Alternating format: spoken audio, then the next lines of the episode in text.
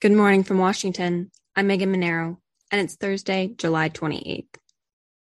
This is CQ Roll Call's morning briefing, and here are the top three headlines you need to start the day. Senate Democrats want to take up a budget reconciliation package next week that includes climate and tax provisions. Senator Joe Manchin of West Virginia indicated two weeks ago he was not ready to support the inclusion of those Democratic priorities. But the moderate Democrat turned heads Wednesday evening when he announced he had reached a deal with Majority Leader Chuck Schumer to include such provisions in a reconciliation package. Next, the House votes today on the bipartisan bill that would invest billions of dollars in semiconductor manufacturing and scientific research. A vote to pass the bill would clear it for President Joe Biden's desk.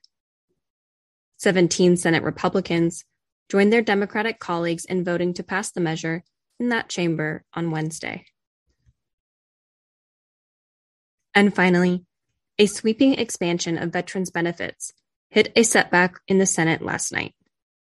Republicans rejected a motion to end debate on the bill meant to make it easier for veterans suffering from toxic exposure related illnesses to access health and disability benefits. That move may have derailed plans to send the bill to Biden's desk before the end of the week.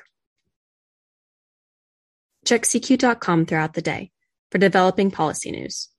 And for all of us in the CQ Roll Call newsroom, I'm Megan Mineiro. Thanks for listening.